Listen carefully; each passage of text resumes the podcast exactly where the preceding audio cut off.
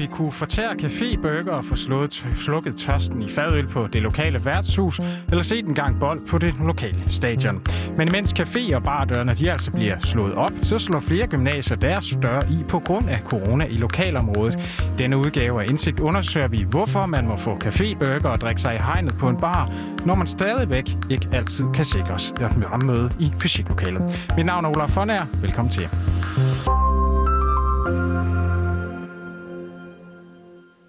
Vi synes ikke, det kan passe, at man kan sætte sig på en café og drikke en kop kaffe og have online-undervisning her, når vi ikke kan gøre det på vores gymnasium, når der er så lavt smittetryk. Ja, vi er altså ved brosten, cykler og gamle bygninger lige i hjertet af Aarhus. Normalt så er de studerende og deres cykler, som har taget plads på caféerne i kanten af brostenene på Klosterpladsen. Men den her mandag sidst i april, der er det altså lidt anderledes. Jeg hedder Milena Camilla Bak, og jeg går i første C på Viby Gymnasium. Jeg har fransk, engelsk og 10 studieretninger. Egentlig så skulle Melena Camilla Bak og hendes klassekammerater ifølge undervi- følge undervisning fra hver deres computer et sted langt fra hinanden. Men i protest så har hun sammen med hendes klassekammerater taget plads på caféen på Klostertorvet. Vi sidder her på en café, og så øh, vil vi have noget online-undervisning herfra. Øhm, og øh, ja, så sidder vi egentlig og hygger os lidt med det, fordi her kan vi godt få lov til at være sammen. Siden 19. april, der har Melina Camilla Bak og de andre elever på Viby Gymnasium og HF været tvunget tilbage foran computeren i sengen. For på grund af for meget smitte i det sovn, som gymnasiet der altså ligger i, ja, så er skolen nemlig blevet lukket ned helt automatisk. Især for os første gear, så har vi rigtig meget manglet at kunne øh, snakke med hinanden og se hinanden. Altså, vi har været i skole sammenlagt en måned i de rigtige klasser, og det er vildt underligt at skulle sidde øh, og have online-undervisning med nogen, man stort set ikke kender og ikke kan få lov til at kende. Læg der til, at alle ungdomsuddannelser som Viby Gymnasium, uanset coronasituationen i lokalområdet, ikke må have flere end 50 procent fremmøde for de elever, der altså ikke får hugen på i år. Og så er det altså, at Milena Camilla Bak og hendes klassekammerater på caféen i Aarhus, de begynder at undre sig. Altså, det er jo totalt dobbeltmoralsk og virkelig, virkelig underligt, at vi kan få lov til at sidde sammen her i store grupper egentlig, fordi vi kan jo sidde 10 sammen, når vi ikke kan sidde 20 i vores lille klasse, øh, hvor vi alle sammen har fået taget en coronatest, og øh, vi alle sammen holder god afstand.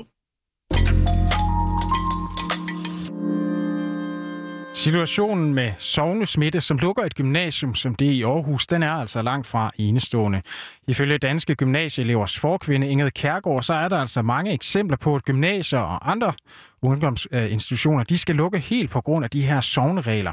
Også selvom der faktisk ikke er udbredt smitte på selve skolen gymnasieelever bliver testet flere gange om ugen, når de møder i skole. Og der har altså ikke været nogen positiv øh, test øh, på de her gymnasier. Og derfor synes vi, at det er for dårligt, at man på den her måde vælger at lukke uddannelser ned, uden overhovedet at kigge på, om der er smittet på skolen eller ej. Og man bare automatisk lukker ned, særligt fordi vi er så tæt på eksamensperioden. Modellen her, den blev altså præsenteret af regeringen i slutningen af marts, og det er altså en udløber, som det hedder, af en aftale om den her mere langsigtede genåbning, som Danmark står i lige nu. 12. april trådte så en automatisk model for nedlukning af sovne med høje smittetal i kraft, og det er altså også den, som rammer eksempelvis Viby Gymnasium. Og hvad der lige er op og ned ved netop den model, ja, det forklarer min kollega Julie Vestergaard. Modellen pålægger kommunerne at lukke for alle skoler, SFO'er og uddannelsesinstitutioner i kommunen eller på sovneniveau, når antallet af positive test krydser et bestemt niveau.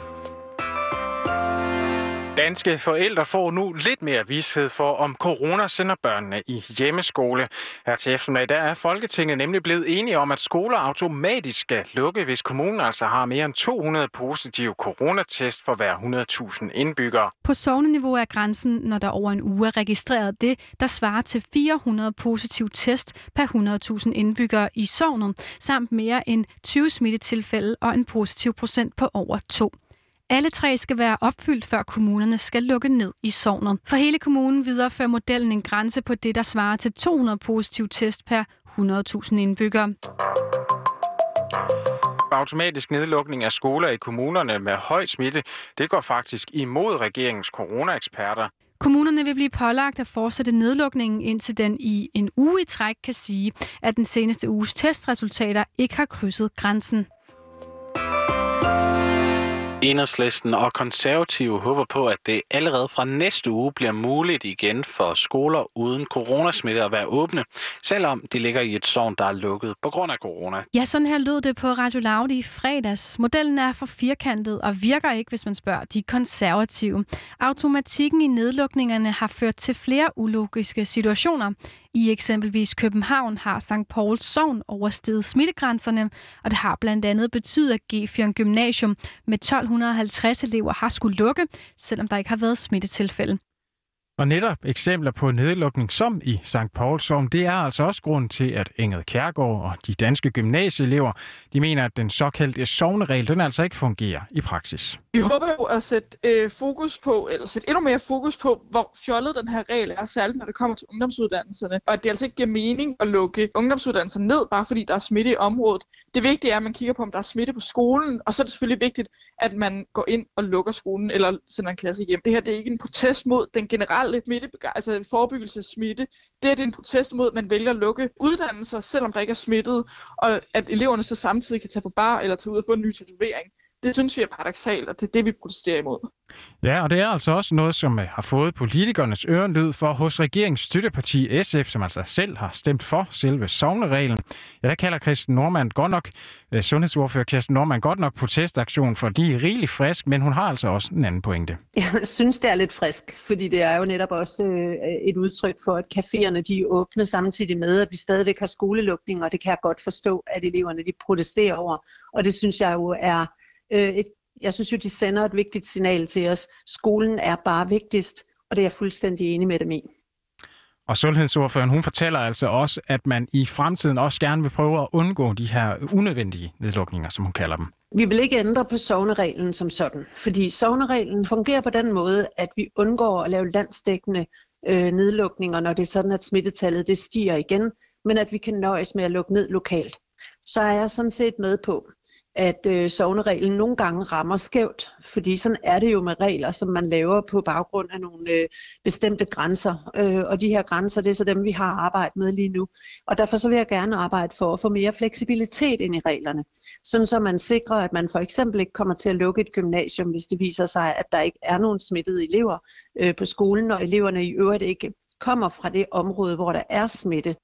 Og måske så behøver gymnasieeleverne altså heller ikke stå og fryse særlig meget længere ved caféerne rundt om, for sådan lyder det i hvert fald fra Kirsten Normand.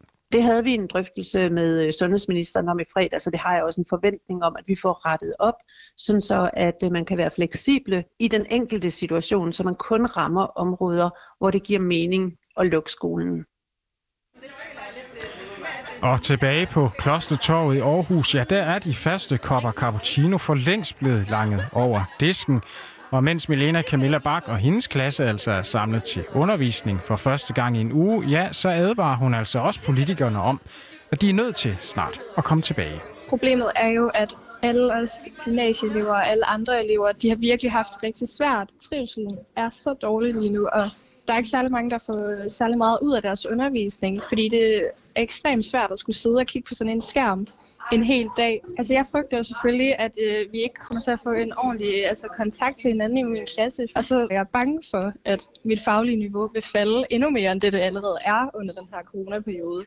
Men indtil politikerne de altså mødes for at få lavet om på de her regler, ja, så må gymnasieeleverne altså i hvert fald for en stund kombinere cafébesøg og teamsundervisning, hvis de vil samles til en gang dansk. Så vi håber jo selvfølgelig på, at vi kan få lov til at komme i skole igen. Dagens indsigt den var skruet sammen af Anna Søjberg, Julie Vestergaard og Jonas Emil Jakobsen. Så var den fortalt af mig. Mit navn det er Olaf Fonager. Tak fordi du lyttede med.